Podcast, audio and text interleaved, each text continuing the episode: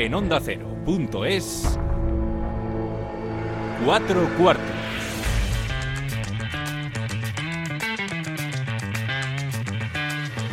David Katz.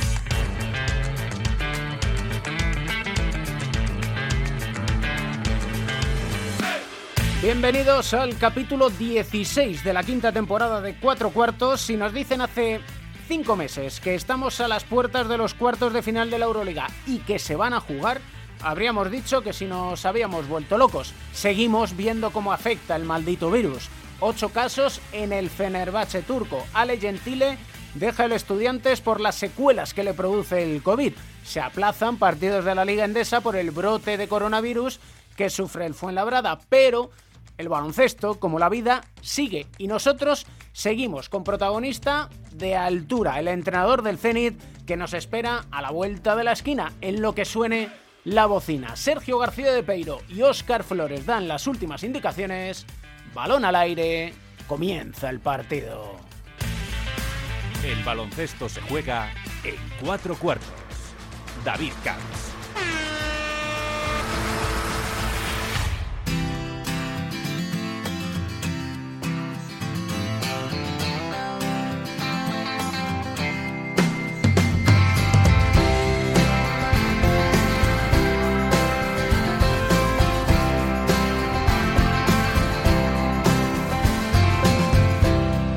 Xavi Pascual, ¿cómo estás? Muy bien, ¿qué tal? ¿Qué tal todo? Todo bien, Yo pasé el COVID a principios de octubre, si no me equivoco, mediados de octubre, y nada, con anticuerpos y aquí estamos, todo bien. La verdad es que vaya año, ¿eh? Sí, ha sido un año difícil en general.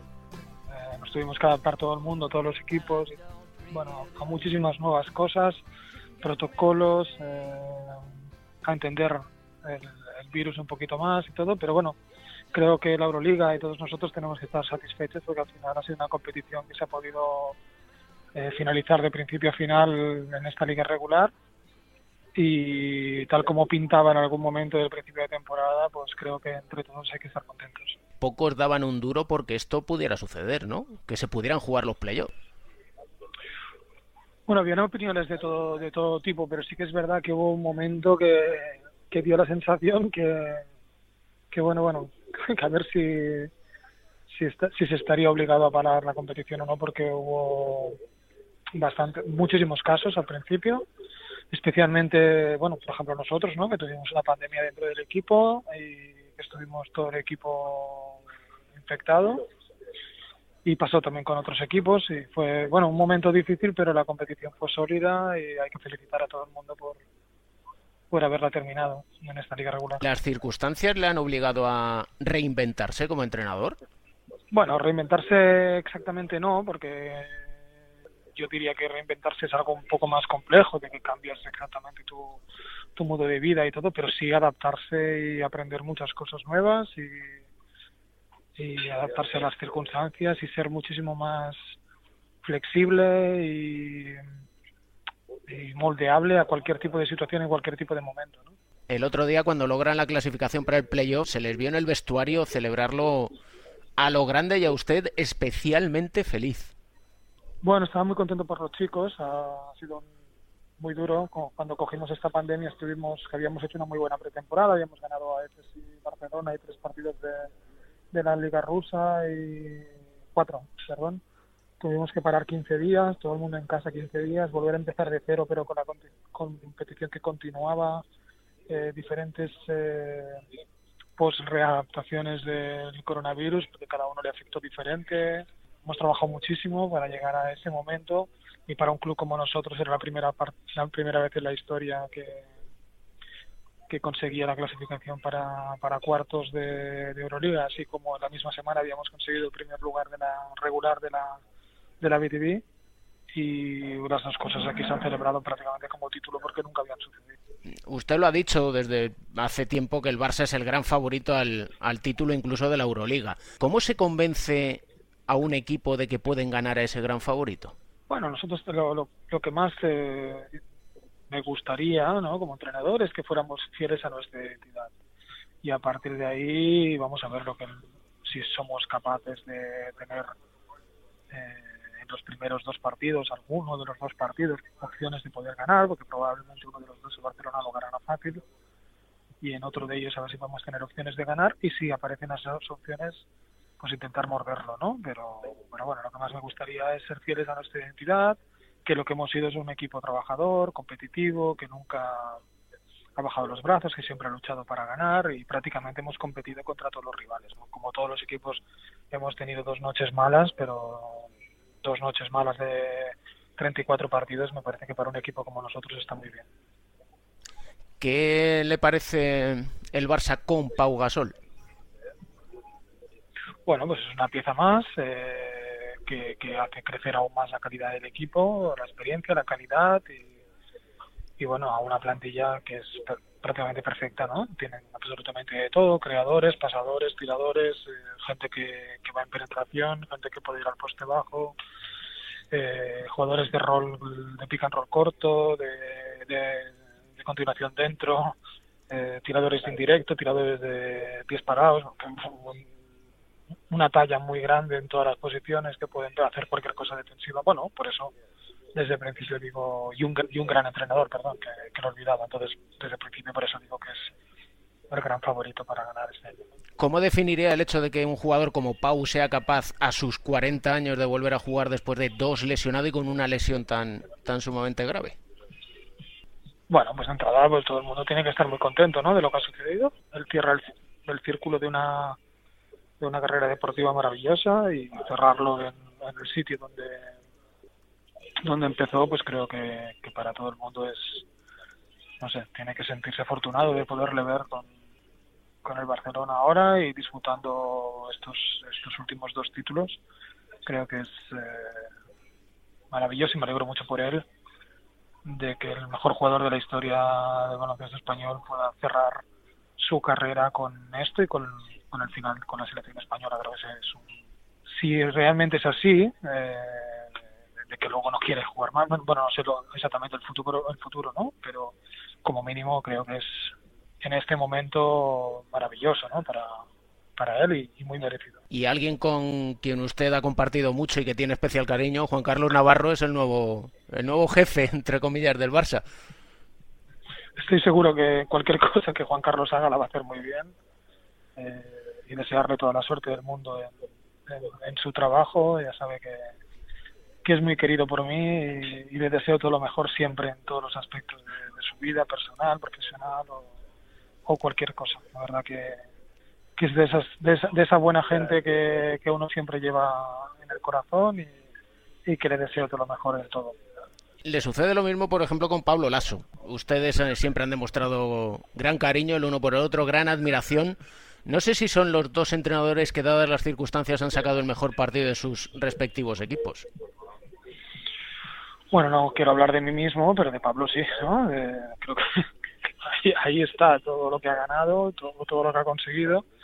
Y creo que esta etapa que nosotros eh, cogimos a los equipos, ¿no? Que los dos eh, hemos sacado muchísimo rendimiento de, los dos equipos y hemos estado muy competitivos, a veces ha ganado uno, otro creo que también hemos fomentado algo importante, ¿no? En, un momento donde tal vez no era exactamente así, pues hemos fomentado el respeto entre dos grandes instituciones, el respeto, enseñar que se puede competir eh, al más alto nivel con la más alta rivalidad, pero al mismo tiempo tener una buena relación personal y, y creo que eso forma parte de la responsabilidad de la gente pública, ¿no? También de, de demostrar que una cosa es competir y otra cosa es el respeto, ¿no? El respeto a las instituciones, el respeto a los colegas, el respeto en la pista, el respeto en todo, ¿no? Y creo que en este sentido, bueno, en esa etapa lo hicimos muy bien.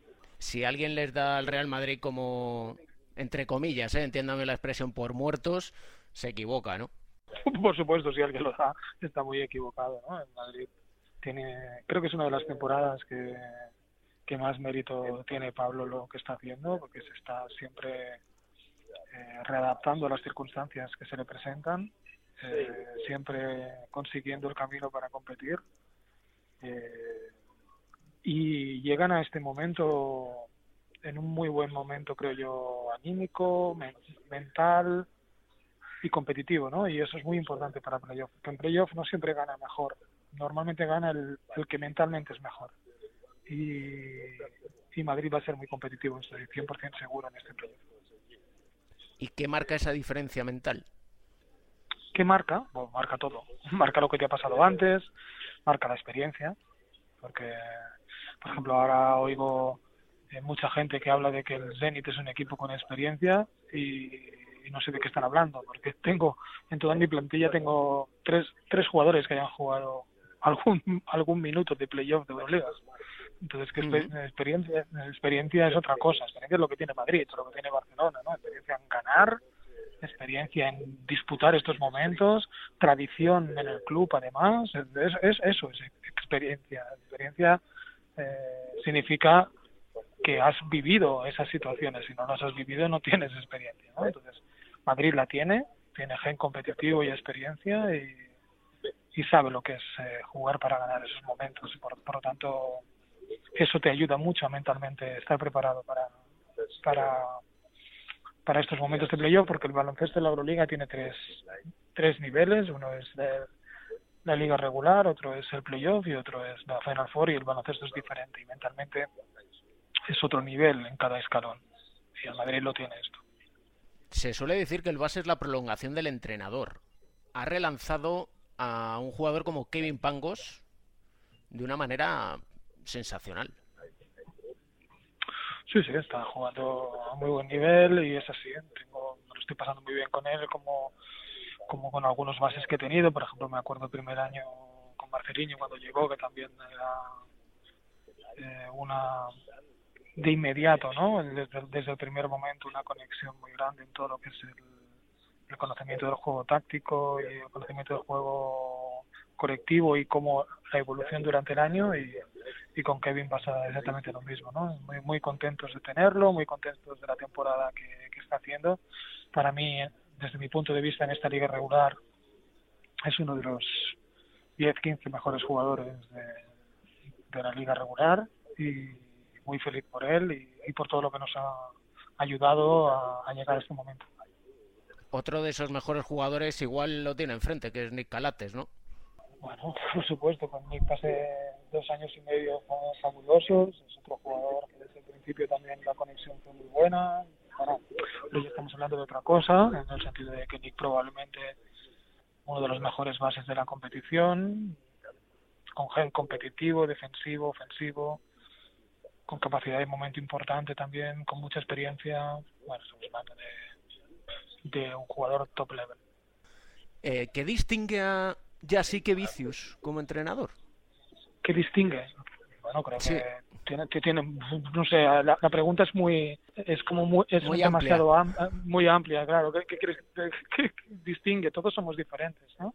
Él es un gran entrenador, eh, probablemente que está llamado a ser el entrenador dominante en los próximos años en la Euroliga, porque tiene capacidad y porque tiene un equipo increíble y, y, detrás un club que, que parece que, que, año tras año desde mi salida ha apostado más y más y más y más por esta sección y ahora están en un momento económico y de potencial único en Europa, ¿no? Por lo tanto, creo que es el entrenador que está llamado a dominarlo todo por su calidad y por, y por el equipo que tiene. ¿Ha preparado algo contra la defensa del Barça? No, no ha preparado nada. por supuesto, vamos a preparar todo, ¿no? Estoy bromeando. Ya, lo sé, eh, lo sé, lo sé. Eh, eh, por supuesto, vamos a intentar hacer lo posible, pero es muy difícil para nosotros. Su estatura, su estatura es, eh, nos sacan centímetros en todas las posiciones y para nosotros es difícil atacar. No sé si la, el partido no, no, del otro día del Madrid. No, el partido contra el Madrid yo no tengo a Tavares. Con lo cual no me Gran puedes comparar claro. No, no, No, no me claro. puedes comparar. Tengo otras cosas, pero no eso. Entonces eh, no, no podemos hacer esa similitud para. Sacar ideas, si sirve. No, no sirve. Sirve todo. Sirve todo lo que sucede. Eh, ver muchos partidos, eh, analizar muchas cosas, defensivo, ofensivo y tomar decisiones en relación a lo que tú tienes. Y eso es lo más importante, entender lo que tú tienes y con lo que tú tienes intentar, porque no puedes hacer las mismas cosas porque tienes otras características de jugadores. ¿Tiene contrato allí en el Zenit? En este momento te- termino contrato a final de temporada. ¿Qué idea tiene? Bueno, cuando llegue el momento se comunicará. Muchas gracias por, por este rato y que siga todo bien, que eso es lo más importante. Ok, muchas gracias. There's a mountain top that I'm dreaming of. If you need me, you know where I'll be. I'll be riding shotgun underneath the hot sun, feeling like a someone con la mejor versión de Pau Gasol en su regreso a la élite. 13 puntos. Cuarto partido después de, dos años sin jugar, más de dos años sin jugar y contento, ¿no? Contento de, poder estar donde estoy, como estoy, por esta oportunidad y como es.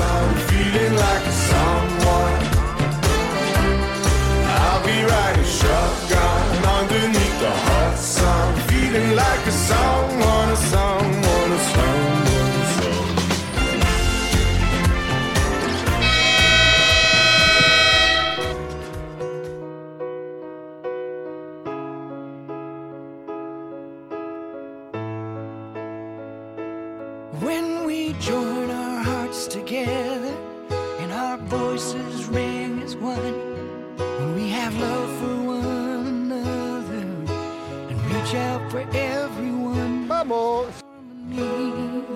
Vamos, que es el segundo cuarto.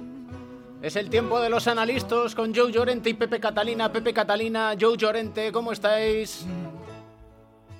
Muy bien, muy bien. Por mi parte, eh, voy a decir? Me imagino como Pepe, porque Pepe dirá lo suyo. Pero vamos, por mi parte, muy bien. Encantado de estar otra vez con todos ustedes y, por supuesto, con vosotros, compañeros del alma. Yo también, contento de estar aquí una ocasión más he puesto una canción tranquila de Janiva Magnes con un guitarrista Rusty Young, que ha fallecido hace unas fechas, para ver si tranquilizaba un poco a Joe Llorente.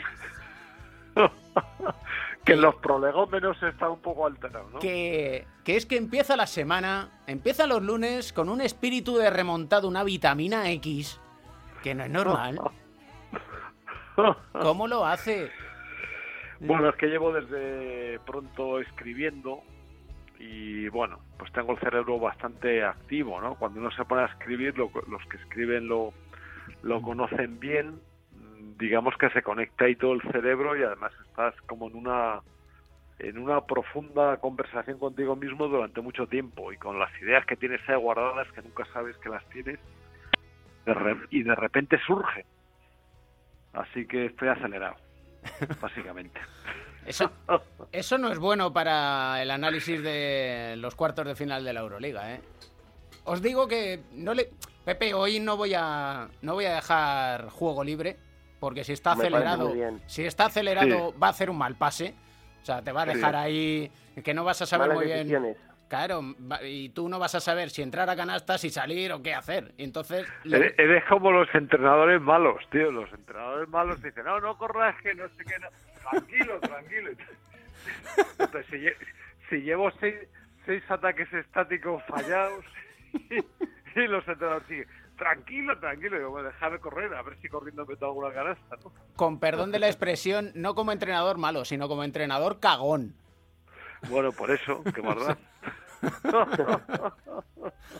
Llegado el punto en el que estamos, Barcelona-Zenit, nos ha dicho Xavi Pascual que el Barça es el super equipo, prácticamente perfecto, y Efes Real Madrid. Bueno, Xavi Pascual es un listo y dice lo que le da la gana, pero seguro que está, seguro que está urdiendo ahí tácticas para intentar frenarle, ¿no?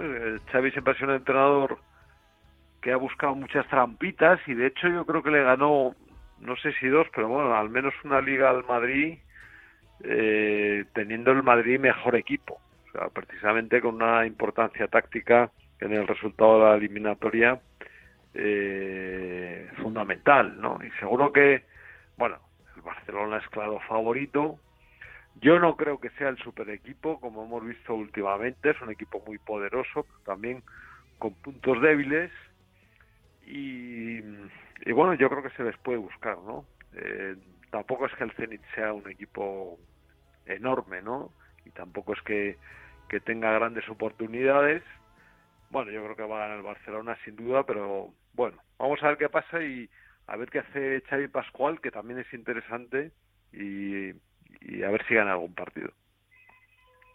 Bueno, lo primero, pues yo creo que reconocer ¿no? la trayectoria de Xavi Pascual, actual entrenador del Zenit San Petersburgo, que después de hacerlo muy bien en el, en el Barcelona, un entrenador prácticamente desconocido, ¿no? que venía de divisiones inferiores, pues llevó al Barcelona a su última época pues exitosa en la sección de baloncesto y en la que hasta ahora, eh, vamos a ver, parece que ahora sí que eso puede ser una buena época con la llegada de Asiquevicis y todos los jugadores que, que hay, que han mantenido y que han venido trayendo, por, eh, porque fue también valiente en aceptar la, la posibilidad de ir a Panathinaikos, ahora en Zenit San Petersburgo, digamos que es un entrenador contrastado en la Euroliga y eso debe generar un respeto por un, por un rival que es inferior al Barcelona, que, pero que por otro lado ha hecho una Euroliga muy buena. Es una Euroliga muy buena, yo creo que junto al Bayern de Múnich han sido los dos equipos sorpresa ¿no? de meterse en estos uh, cuartos de final. Es verdad que, el Barcelona es superior, que nadie va a poder negar este dato, pero eh, luego vienen los playoffs ¿no? que dan, dan lugar a, bueno, pues a sorpresas tácticas, a momentos de jugadores, y donde el factor pista pues dadas las circunstancias, no sé qué valor va a tener, no sé si vamos a ver público en Rusia, como hemos visto en, algunas, eh, en algunos partidos, y no le vamos a ver en Barcelona. Y bueno, pues eh, creo que si el Zenit va a tener alguna oportunidad de, dar al Barcelona pues eh, competencia en esta eliminatoria, va a ser eh, precisamente en los equipos, en los partidos que tenga en, casa contra este equipo, ¿no? Y, y luego, bueno, pues el Barcelona, aunque da la sensación de ser el gran equipo de Europa ahora mismo del momento, pues tiene, tiene también sus fisuras, lo hemos visto en los últimos partidos, en las últimas semanas, en cuatro partidos que ha jugado, en el que le vimos eh, contundente en Gran Canaria y luego contra Baxi Manresa pues tuvo sus dificultades y donde, bueno, pues gracias a una defensa de ajustes muy bien planteada por Jasikevicius, que es muy buen entrenador, y, y el momento de gasto en el tercer cuarto, como comentábamos el sábado, pudo ganar. Así que favorito al Barcelona, pero yo sí que al Zenit San Petersburgo le doy alguna opción de, de competir, de ganar algún partido en esta eliminatoria. Ya han pasado unas fechas, ¿cómo veis Pau Gasol y cómo se adapta el Barça a Pau y Pau al Barça? Bueno, yo no, no, no puedo hablar mucho porque el último partido que le vi fue el del Madrid eh, parece ser que el otro día jugó mejor contra, bueno, ayer, ¿no? Contra el Manresa. Pero ayer o anteayer. Pero no, no, no vi el partido. Lo lamento, no puedo dar mucha, mucha más opinión. Yo le he visto todos los partidos que ha jugado hasta ahora, que han sido cuatro, si no me equivoco. Bayern de Múnich, Real Madrid, Gran Canaria y Baxi Manresa Creo que el mejor ha sido el del sábado, o vamos, no, no es una creencia, es una realidad. Y bueno, yo lo hablábamos en, en, directo, ¿no? En Radio Estadio, en, el día del partido. Y yo le veo bien, la verdad, le veo bastante bien, le veo muy metido dentro del equipo, tanto baloncestística como anímicamente hablando. Creo que además el Barcelona está empezando a jugar cosas que a él le van muy bien y, luego él, pues eh, si no está si no es ya ese jugador físicamente dominante en su posición no tiene otras cosas muy interesantes mantiene el toque a 4 o 5 metros del aro está siempre muy bien situado para finalizar sabe colocarse en ataque y el único punto donde le veo que pueda sufrir es cuando alguna vez, y lo ha hecho así que sobre todo el día del Madrid, le emparejan con un 5 muy físico, pues ahí es donde puede tener alguna dificultad, pero por lo, de, pero por lo demás creo que va muy bien y seguramente para esas cosas de hacer un trabajo más eh, sucio, ¿no? defensivamente hablando, eh, con jugadores más potentes físicamente, me imagino que Vicis podrá optar contra sus emparejamientos. Aparte que en el último partido, como decía, había una,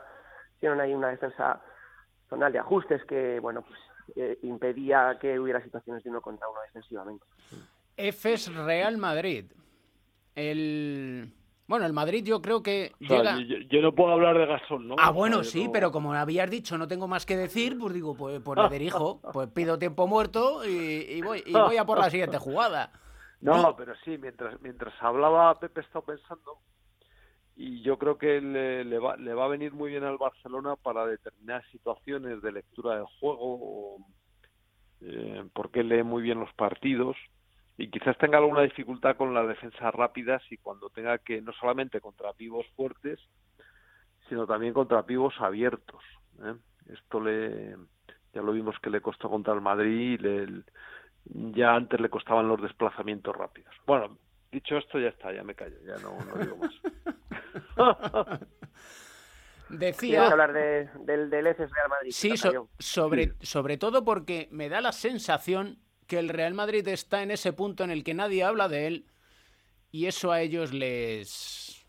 como que les. les, les motiva, por decirlo de una manera suave.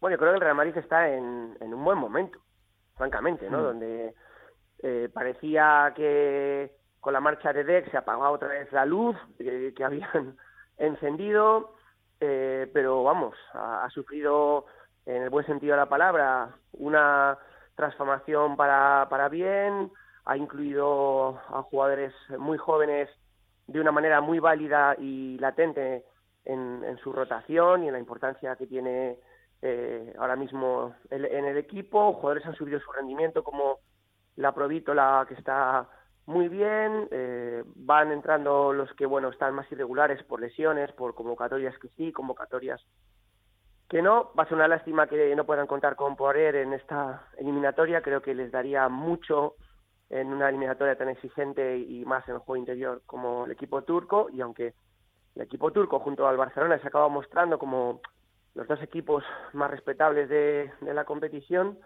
pues yo no descarto que, el Real Madrid esté ahora mismo subido en esa ola de confianza y de corazón de campeón y, y pueda revertir lo que es un pronóstico inicial favorable al equipo turco.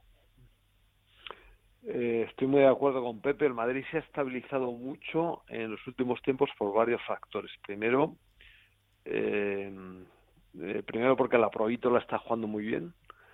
Em, tiene mucha confianza y, bueno, él es un gran jugador. Ya sabemos que está siempre en el equilibrio este, eh, bueno, entre, entre lo imposible y, lo improcedente, ¿no? Pero está con muchísima confianza y está jugando muy bien. Pero es que luego ha vuelto Yul también, así que la posición de base y eh, pues digamos que la tiene bastante cubierta. Rudy Fernández es un jugador extraordinario, fundamental, lo que da muchísima estabilidad al equipo también, eh, que le da mucho equilibrio, que fortalece la defensa. Es un jugador además que que, mm, que esta serie, que esta serie de partidos, este tipo de partidos los juega muy bien. Y luego es que eh, por dentro, que el Madrid estaba un poco peor, también, pues bueno, Garúa se ha consolidado Em, con sus defectos, pero con sus enormes virtudes. Y también Tomkins está mucho mejor. Así que en conjunto el Madrid de hoy no tiene nada que ver con con el de hace un mes y medio. Yo no me atrevería a dar ningún favorito porque tampoco yo creo que la cancha vaya a pesar demasiado y porque el EFES, aunque es un equipo muy potente, también tiene cierta irregularidad, ¿no? Por eso ha quedado tercero. Tiene también eh, es un equipo así un poco inestable en ocasiones. Así que yo veo una eliminatoria muy abierta, porque además el Madrid eh, sale con la piel de cordero, que se la han puesto, y, o él mismo se la coloca también, aunque no Pablo Lasso, ¿no? Pero bueno, así en general, ¿no? Como que, como que es un poco la situación en, en la que en la que estamos, ¿no? Y luego, por último, pues decir que me pasa una incongruencia que no pueda el Madrid fichar a un jugador cuando se le va un tío a la NBA. O sea, esta es una situación que, que la Euroliga tiene que, arreglar de alguna forma.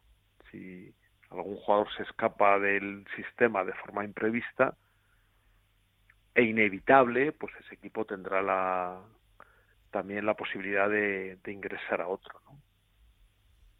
No sé si estás de acuerdo en esto, Pepe. No sé si sí, lo, hablamos, eh, lo hablamos y la semana pasada también lo hablamos. Lo estuvimos comentando, ¿no? Que esto había que revisarlo, tanto las fechas como para poder incluir jugadores, es decir, dejar hasta los días previos al playoff, como se hace en la Liga Endesa, hmm, para poder tener jugadores y luego también, bueno, pues un poco alguna normativa protectora para esta amenaza constante que está haciendo para los grandes clubes europeos eh, la NBA. ¿Y las otras dos eliminatorias, como las veis, Milan Bayer, CSK Fenerbahce?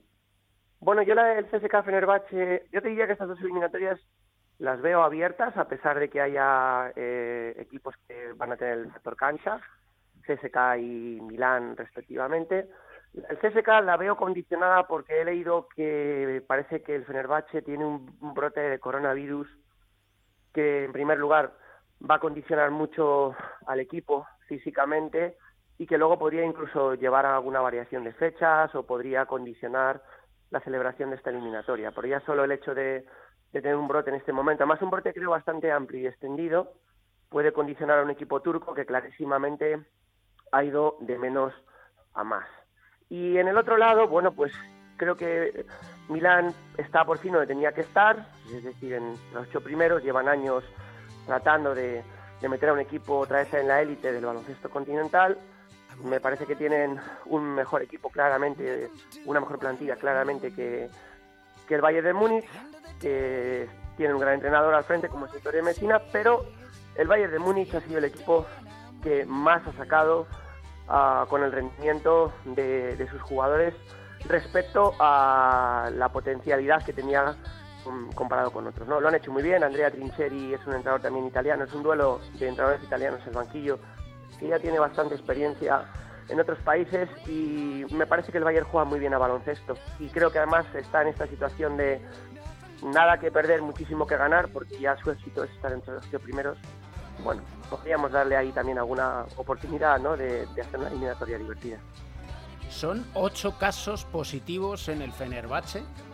Son muchos. Cinco jugadores, tres miembros del staff. Es eh... un caso claro de suspensión, hombre. Me parece a mí, vamos, si no tiene entrenadores. Por eso yo creo que esto va a condicionar mucho.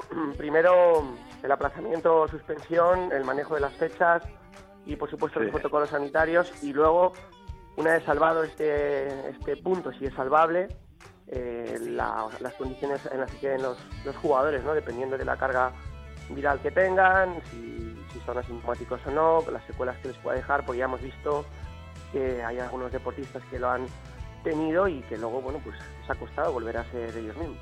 Hemos apaciguado un poco a la fiera.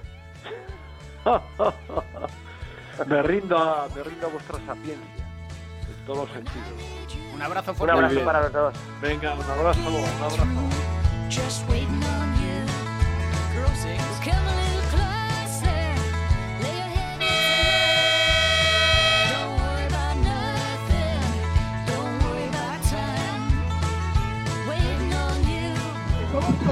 Vais andando? ¿Eh? ¿Qué va a hacer Pau Rivas? Mirad, ¿no? ¿Cuántos triples llevan? Llevan cuatro triples. Vamos a los cambios para que no hayan triples. Triples. 16 puntos en 6 minutos. ¿Puede alguien defender? Vamos detrás de ellos cada vez.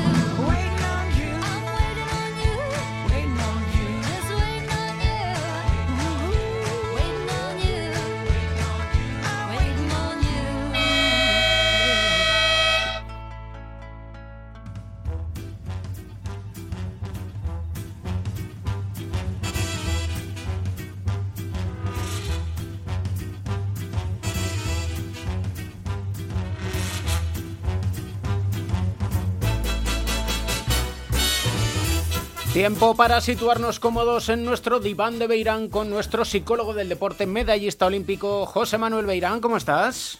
Muy bien, otra semana más aquí.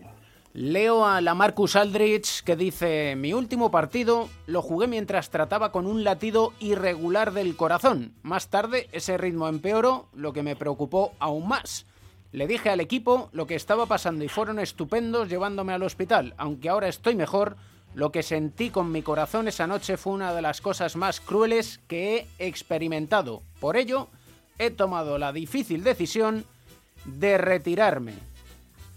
Nunca se sabe cuándo algo puede llegar a su fin, así que tienen que asegurarse de disfrutar todos los días. Realmente puedo decir que yo hice eso. A sus 35 años y después de 15 en la élite, la Marcus dice adiós, repentinamente además.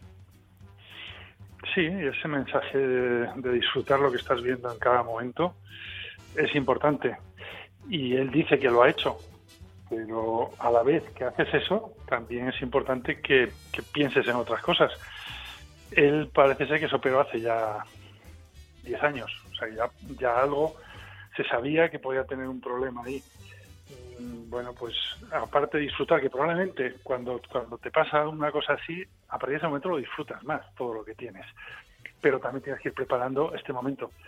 A su edad, si no lo hubiera pasado este año, lo hubiera pasado dentro de dos o tres, una cosa así aproximadamente. O sea que tampoco es un chico de, de 23 años que tenga que dejarlo. Pero este tipo de cosas hay que prepararlas desde el principio. O sea, no cuando dices, bueno, tengo 35 años, ya voy a pensar en la retirada. No, es que además ahí, cuando empiezas así, a pensar así, da la sensación de que ya mm, tu cabeza ya no está, ya, vas a ir jugando cada vez un poco peor, o vas a, invertir cada vez menos en esfuerzo y tal, y no es así. Eso debería hacerlo, ha- habría que hacerlo desde el principio. ¿Cómo se hace desde el principio? Pues primero eh, valorando lo que tienes, disfrutando de cada momento y sobre todo teniendo otras cosas que puedan ayudarte. Eh, lo que algunas veces hemos comentado sobre las patas de una mesa que- que sujetan tu eh, estructura vital. Mm, El baloncesto puede ser la pata más gorda, pero tiene que haber otras. Tiene que haber otras más ahí detrás para que si un día te falla una de esas, tengas otras, porque tú no eres solo un jugador de baloncesto, eres una persona que juega baloncesto. Tienes que disfrutar, pero eh, eso se va a acabar un día. Tienes que estar un poco preparado.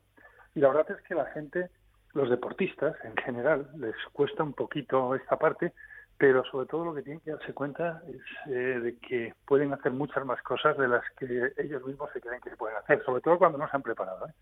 Que dicen, bueno, es que yo solo sé jugar al baloncesto. No, saben muchísimo más que eso.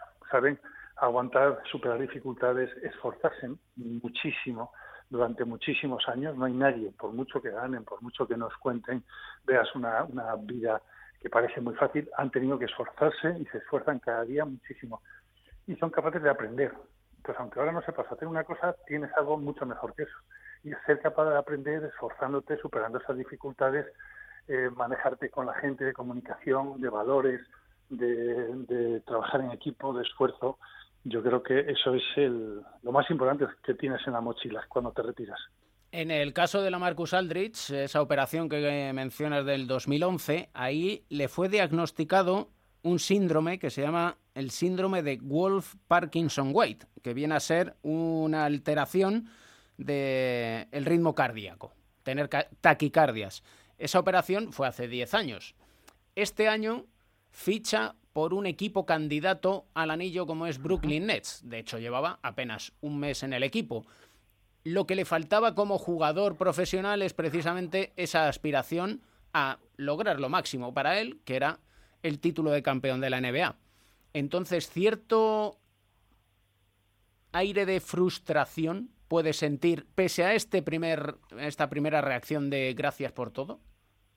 Sí, sí, y además eso lo tendrá siempre, es decir, podía o, pude haber conseguido esto y no lo hice, pero según va pasando el tiempo, también es verdad que va a disfrutar más de lo que de lo que sí vivió, o sea, no de lo que no pudo conseguir, sino de lo que consiguió. Y ha sido uno de los jugadores más importantes, ha jugado muchísimos años, ha ganado mucho dinero y, y eso es lo que más se le va a quedar después con el tiempo. Se le va a quedar esa espina ahí de decir, bueno, yo no he conseguido ningún anillo y el año que parecía que lo podía conseguir, pero es que el deporte es así, es a veces no es justo, pero como, lo es la vida, a veces no es justo, pero a lo mejor luego tiene otras cosas en lugar de, de eso. O sea, si superas esto, al final puedes salir más fuerte para hacer otro tipo de cosas diferentes. Entonces, supongo que eso es lo que se le va a quedar al final. Sobre todo porque, claro, a partir de, digamos que transcurre unos días, al principio son todo mensajes, loas, sí, alabanzas, que, que ánimo con tu vida y demás, pero llega un punto en el que vuelves al día a día y un día te levantas y dices, ¿y ahora qué? Sí, por eso es tan importante los pies en el suelo. Siempre, desde pequeño. Tú eres muy, muy bueno con 14 años, pero hay que tener los pies en el suelo. Lo que pasa es que a esas edades todavía no tienes ese equilibrio emocional que pueden tener los que están alrededor, tu familia, tus padres. Esos son los que tienen que mantener ese equilibrio para que luego, más adelante, te, te, sientas así. O sea, que no es que digas, bueno, ¿y ahora qué es lo que hago? No, no, tú eres la persona, eres igual de importante ahora mismo retirado, cuando nadie te llama, que antes cuando todo el mundo te llamaba, que probablemente te llamaban la inmensa mayoría de ellos solo porque eras alguien famoso, rico y que estabas ahí jugando. Se van a quedar los amigos de verdad y, por eso es tan importante que ellos se valoren personalmente desde pequeños, siempre. El baloncesto es muy importante, pero no es lo único. Puede ser lo primero en muchos momentos de tu vida, pero tiene que haber una segunda una tercera cosa. Y ahora mismo él ha decidido que es más importante, parece muy bien, su salud que el baloncesto. Otras veces puedes decir que es tu familia, que el baloncesto. Todas son cosas igual de importantes. A lo mejor cuando tienes 20 años no lo ves así, parece que el baloncesto es lo único. Pero luego empiezas a ver este otro tipo de cosas y cuando tienes que apostar por una cosa o por otra, pues ahora lo tienes claro. Está para él la salud es lo primero. Y es que al final son varios los casos que hemos visto de muerte súbita en el deporte y al final el digamos que el miedo es normal que aparezca cuando sabes que tienes una dolencia. Eso es así. Sí, y además es que cuando tienes una dolencia, supongo que todos estos años siempre ha tenido eso ahí detrás. Y, muchas veces cuando tienes algo, siempre estás buscando señales, a ver a ver si estoy más cansado, a ver si me duele aquí. Y tú cuando buscas algo, siempre lo encuentras. Si tú buscas a ver si, si estoy perfectamente, a ver si me canso más de lo normal. Cuando estás así, siempre acabas buscando algo de eso. Lo que pasa que en su caso, encontrando. Lo que pasa que en su caso sí es verdad que existía ese, ese trastorno y tuvo que ser operado de ello. Parece ser que no es grave, pero podría hacerlo. Por eso le habrán recomendado que deje de jugar y él ha decidido cuáles son sus prioridades ahora mismo. Si hubiera tenido 23 años, a lo mejor hubiera, se hubiera arriesgado más. Pero ahora ya, mm, bueno, lo único que le quedaba por ganar es el anillo, que es importante. Pero eso que te decía antes de, de la salud delante, salud y familia, porque además va unido si tú al final vas a estar enfermo o puedes fallecer por eso, también estás perjudicando a la familia. Entonces ha decidido que hay cosas por encima del baloncesto. Y eso es lo más importante que hay que tener claro desde pequeñito, además, que el baloncesto es una pata más de ese banco que es nuestro ciclo vital. Y en el fondo sabemos, aunque siempre lo veamos como lejano, que el jugador llegará a un punto en el que se retire y por eso Siempre insistimos en la preparación más allá del baloncesto y por eso muchas de las personas involucradas en el deporte profesional también tienen estudios y también se van preparando para cuando llegue el momento seguir con la vida, que eso es lo más importante. Sí, además no solo son los estudios, que es importante, pero no, tienes por qué sacar una carrera. Hay gente que a lo mejor no, no puede o no quiere sacarla, pero es ese, esa mentalidad, esa forma de ser de, curiosidad, de hacer cosas. Por ejemplo, si tienen dinero, eh, un jugador de la NBA y hace inversiones, pues que no te lo lleve otro y tú no tengas ni idea de qué va eso. Te enteras de qué va, aunque luego te asesores, pero que seas tú el que controlas eso. Esa, esa mentalidad de decir, bueno, yo estoy aprendiendo esto, estoy, soy capaz de manejar este, estos asuntos, con eso también te estás preparando. O sea, no solamente es, son los estudios, si son estudios mejor, pero si no, también es esa forma de ser.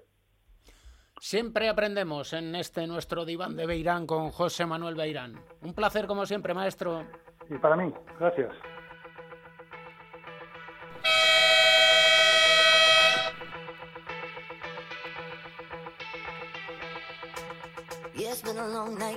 Hola, Pereiro. Hola, querido. Nueva sintonía, entonces, del último cuarto. ¿Eres, ¿Eres ladroncito o qué? Yo no escuché en ningún momento que de esta canción te la llevabas para mí ni nada por el estilo. No, no, sí. Que te ibas a, que te ibas a empapar la, la discografía de Miley Cyrus entera y de Hannah Montana cuando llegaras a casa. Para. Sí, pensé. Edusel. ¿Qué pasa? ¿Qué pasa? ¿Cómo estáis? Aquí viendo que Pereiro pide y luego encima recrimina. Es un. fuera nuevo eso, tampoco. Es un trastoker absoluto, ¿eh? Sí, sí. Yo lo que estoy deseando es escuchar la nueva cuña del programa de cuatro cuartos, esa que estabas grabando con Pereiro. Ah, ah a comer pipas. Correcto. a comer pipas. Eso te lo hago yo, tranquilo. Si, te gustan las pipas, cuatro cuartos. Ojo, si te gusta vestir en chándal cuando tienes reuniones de trabajo en casa, escucha cuatro cuartos. Si eres de Esquijama, cuatro cuartos es tu programa. ¡Toma! Y me ha salido sola, ¿eh? Si Mateo te pregunta, Papá, ¿tienes otra reunión? Cuatro cuartos en onda cero punto es. Te da la solución. Esto es, te guste o no te guste, te guste o no te guste, descárgate este podcast, que es lo que cuenta al final. Tengo que ir a las peleas de gallos esas, si, es que soy una estrella, por favor. ¿Quieres que nos metamos con Zion Williamson? Descarga cuatro cuartos. ¿Consideras que está gordo? escúchanos. Está, está gordo, está gordo. Está, Está, como un vamos. de bola, vamos. Vamos, ya te lo Está digo. fornido, está fornido. Sí, sí, está, está, está gordibello, como, como le dirían. Sí, sí. Sí, sí, ya me gustaría a mí estar así de fofisano, como él, ¿eh? Bueno, es, pesa 160 y tantos kilos, ¿no? Bien llevados. Hombre, pues Me parece que solo hay un jugador en la liga que pesa más que él. En eso yo siempre recuerdo que de pequeñito el entrenador que tenía me decía, sí adelgazas, adelgaza de todo menos del culo. Digo, ¿y eso? Me dice, porque... ¿Cómo? Sí, porque para jugar al baloncesto tienes que tener culo, porque si no te van, te van a sacar de la pista. Y dije, ah, pues Ah, vale. Tienes que ser Rodney Rogers, que se me ha venido a la cabeza. Tienes que ser un Eso Sean, era- Eso, eso era un jugador con culo. un Sean Van Diver de la vida. Ojo, son Bandiver, madre de Dios. Sí. Bueno, pues se nos han ido cinco minutos de maravilla. ¿Tú crees que Sean Van Diver va en chándal? Su- Sí, sí, sí, sí. sí. Más le vale. O sea, a- a- afroamericano de dos metros, pues si no va suelto, apague vámonos. Y en chándal. ¿Sabes cómo se llama esa novela? Mandrágoras se llama. Un americano de dos metros con un esquijama, eso es Mandrágoras. Oye, ¿qué mensaje a todo esto? Que no sé si es de Mandrágora sí, o de qué. mensaje bueno damos para la sociedad al hacer esto. dices. LeBron James que dice se avecina tormenta. ¿Qué es esto? ah, bueno. ¿Que ahora qué pasa? ¿Que va, que va a rodar una película de los de los superhéroes? No, ya, ya ha eh? rodado una película. Sí, bueno, Si, Space quiere- Jam, si de- quieres puede hacer otras, pero Puede hacer otra. una. ¿Qué va? De Y superhéroe sí, lo puso, lo puso la semana pasada y lo va actualizando cada semana. Y la historia esta empezó eh, con una frase: Se avecina tormenta en la costa oeste. eh, preparen chubasqueros, quédense en casa, tal. Y era una foto suya y de, y de Anthony Davis, de Antoine Davis, como dice un amigo mío, que se queda más ancho de largo cada vez que lo dice.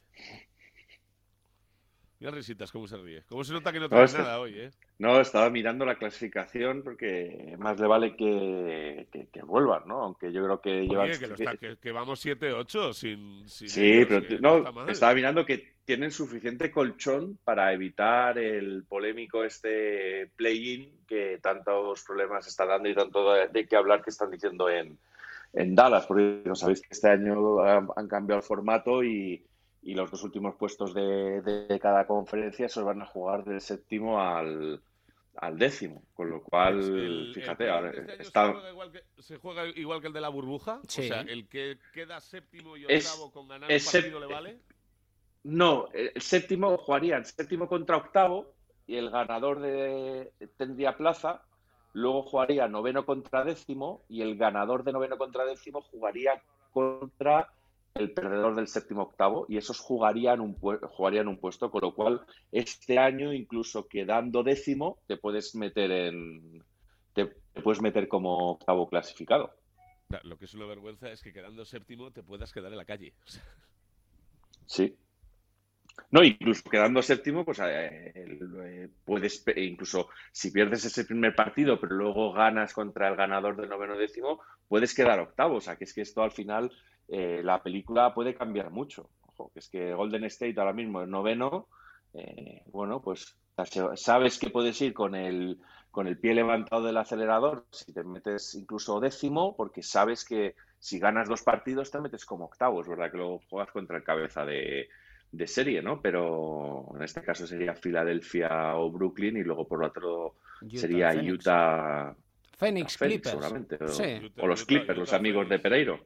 Los mecheros. claro que sí. Sí, es que lo que yo, Sí. lo que, lo único que veo con los Lakers es que ahora mismo, como son quintos, con 35-22, Denver cuartos Pero que- que- que 36-20. No somos quintos. Que sí, hombre, que sí.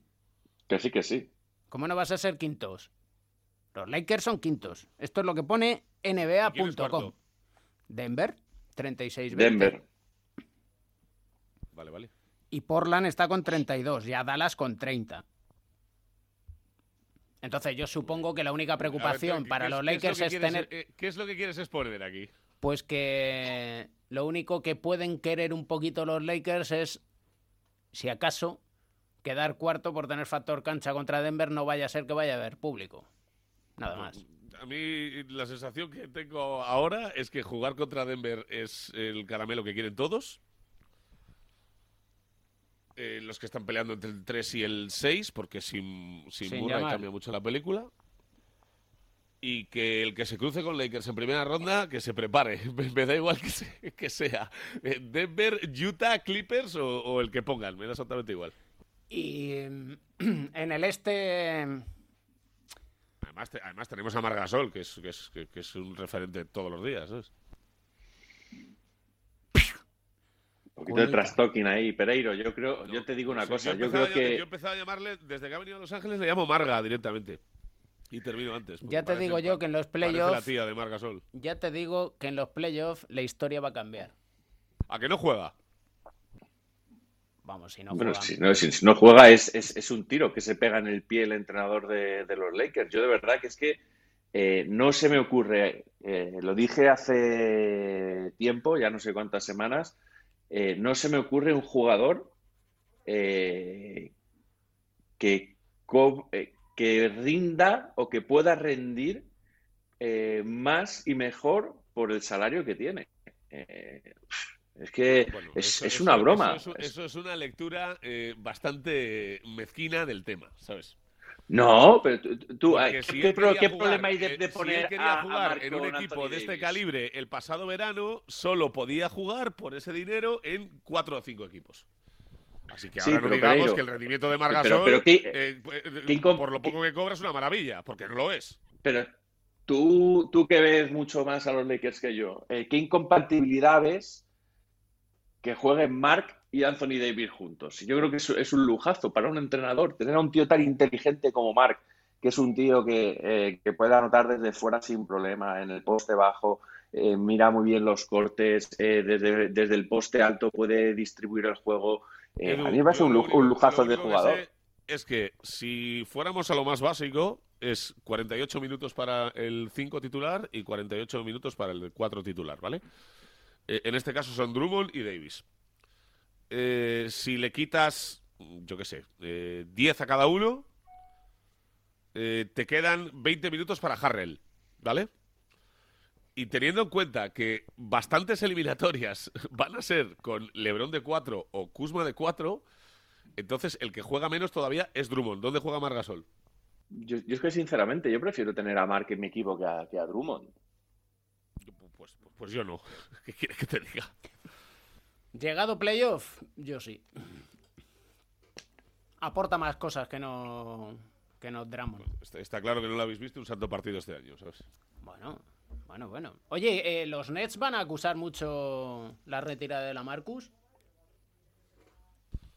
Bah, bueno, es, que, tampoco la ha tenido tiempo a tener impacto en, los Nets. A lo mejor lo que se acusan. Ya, ficharán a otro, obligarán a una, franquicia a cortar una estrella y lo ficharán por 3 dólares o algo de eso. No, hombre, lo que sí a lo mejor acusan es que eh, ellos lo tuvieron claro, fueron a por Aldrich, pudiendo haber ido a por otro jugador, ¿no? en caso de que quiero decir que si hubiera, hubiera sabido con antelación lo de lo de Aldrich, pues a lo mejor podríamos estar hablando de que. Te cambio la pregunta, te cambio la pregunta. Eh, ¿Qué es peor para los Nets? ¿Haber perdido a Aldrich o haber perdido a Griffin, por ejemplo? Pues yo creo que haber perdido a Aldrich. No lo sé. Lo que sí os voy a decir es una cosa: que vamos al rincón de Mateo con la gramola. Eh.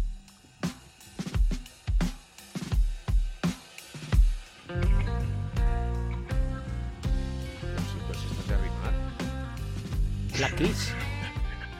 Esto es lo nuevo de los Black Keys. ¿Esto, no es de cebolletismo? Sí, ¿no? Esto es... esto, Pereiro, te ha, recordado al mítico entrenador italiano Arrimo Sacchi, ¿no? Arrimo Sacchi es el, el, el, el arrimar, yo creo.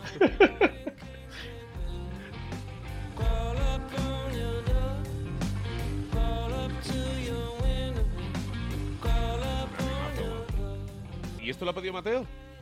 Eh, esto es para que no, no, Mateo. Ah, ah, ah, Vamos a ver. Esto, son cosas de Cavs. Estos son, mis cosas. Se lo digo a Edu porque como ha adoptado un nuevo miembro en la familia. Sí, sí, aquí estamos. ¿Qué va? Una, una perra. Eh, tenemos aquí de, de pues mes y medio. Acuérdate, acuérdate, de ponerle a tu nombre, que luego tienes un crío y te la levantan, ¿sabes? No, no, está, está, está, está adoptada legalmente a mi nombre. Eh, calzón negro, marrón, con peso de kilo y medio, roedora y destrozamuebles a la espera de poder salir a la calle. Así que aquí está. ¿Y de nombre? De, de nombre Leia. Hombre. Por eso de que los midiclorianos eh, son altos en ella. Hoy en día los nombres son otros. Stiglitz, S- S- Skrubitz, Kibitz, Hirt. No, si, si- si hubiera sido perro, si hubiera sido perro, eh, aquí los peques, los peques en casa no, la querían, le querían haber puesto Jack Escarcha, de nombre compuesto. ya que escarcha. Pero al final, eh, Oye, Leia. Edu, acu- acuérdate, cuando quedes con el que te pasa tus cosas, eh, que, que- que te, que te dé el doble y así, así vivo yo como tú una semana. Jack Escarcha, ¿vale? Sí, no, es que esto es lo que tiene tener niños, eh, Pereiro. Hay que ver muchas películas de dibujos animados. Ya, no, no, no vas a ser luego como otros que ponemos Janice, Sherlock, Glory, Meyer. no tiene nada que ver. O sea, esto va por edad. Es así. Esto, esto, esto es así, esto es así. Esto es tal cual. Y si, no, y si no haces como mi padre, que el primer mastín que tuvimos, como estaba gorda, le llamó gorda y ya está, solucionado. Mira, Y, Os- y luego os- os tuvimos un piensa- pastor alemán que tenía las orejas como dos antenas parabólicas y le llamó orejas. Si mi padre complicado no es, ¿eh?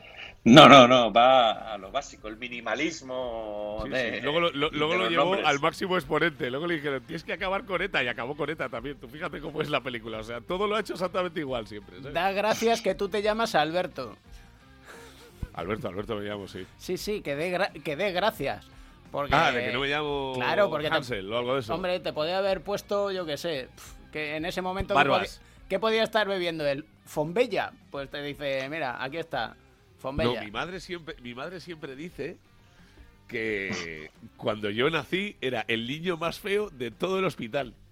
Bueno, y de mayor sigue siendo igual, así que... Bueno, tengas pero el te- te- cuando tengas tú el museo que tengo yo, me lo cuentas, anda. Eso, eso, eso te da ánimos, como el vídeo ese de la madre, ¿no? Que está ahí. No, no, claro, luego mi madre dice, a- a- claro, al, como- al chaval subir en bicicleta a un puerto y dice: Venga, que ahora viene lo más difícil. Y el chaval, joder, mamá, qué ánimos me das, ¿no? No, no, para mi madre era fácil porque luego dijo, dice, joder, partiendo de la base de que eras el más feo de todos, cada día que pasaba, pues mejoraba la cosa. Por lo tanto, Sí, era- a partir de ahí, a partir de ahí todo es crecer. La verdad es que era una buena pasa, era más arrugado que... buah. Luego he, he podido corroborar que era muy feo, sí. Edu, dinos ¿Qué qué, pasa? qué quiere de música Mateo, porque ya se nos ha ido, se nos ha ido el capítulo ya. Pues de, de- de música suena eh, Sweet Caroline de, de Neil Diamond, que ha sonado mucho este fin de semana con la Euroliga femenina. Sabes que era una canción que ponía mucho el Perfumerías Avenida. eh, la pusieron eh, cuando pasaron a la, a la gran final, no pudieron con el de Ekaterimburgo, que ahí era nuestra prota de la semana, era Brianna Stewart, que ya dejaremos su historia para un poco más adelante, pero una increíble historia de superación con, con una denuncia de abusos sexuales de- por parte de un familiar cuando era pequeña y que hace ya dos años justo se, se operaba de una gravísima lesión y lo celebraba este domingo ganando la, la Euroliga femenina. Y esta canción que suena es Sweet Caroline, que es muy de béisbol, también es una canción que adoptaron eh, muchos equipos NBA eh, cuando hubo el atentado del maratón de Boston eh, y, y sonó en muchos pabellones eh, de, por ese hermanamiento con, con Boston, ¿no? Así que es una canción de muy buen rollo, el Sweet Caroline. Y que suena en un peliculón como era Beautiful Girls. Ahora, ahora.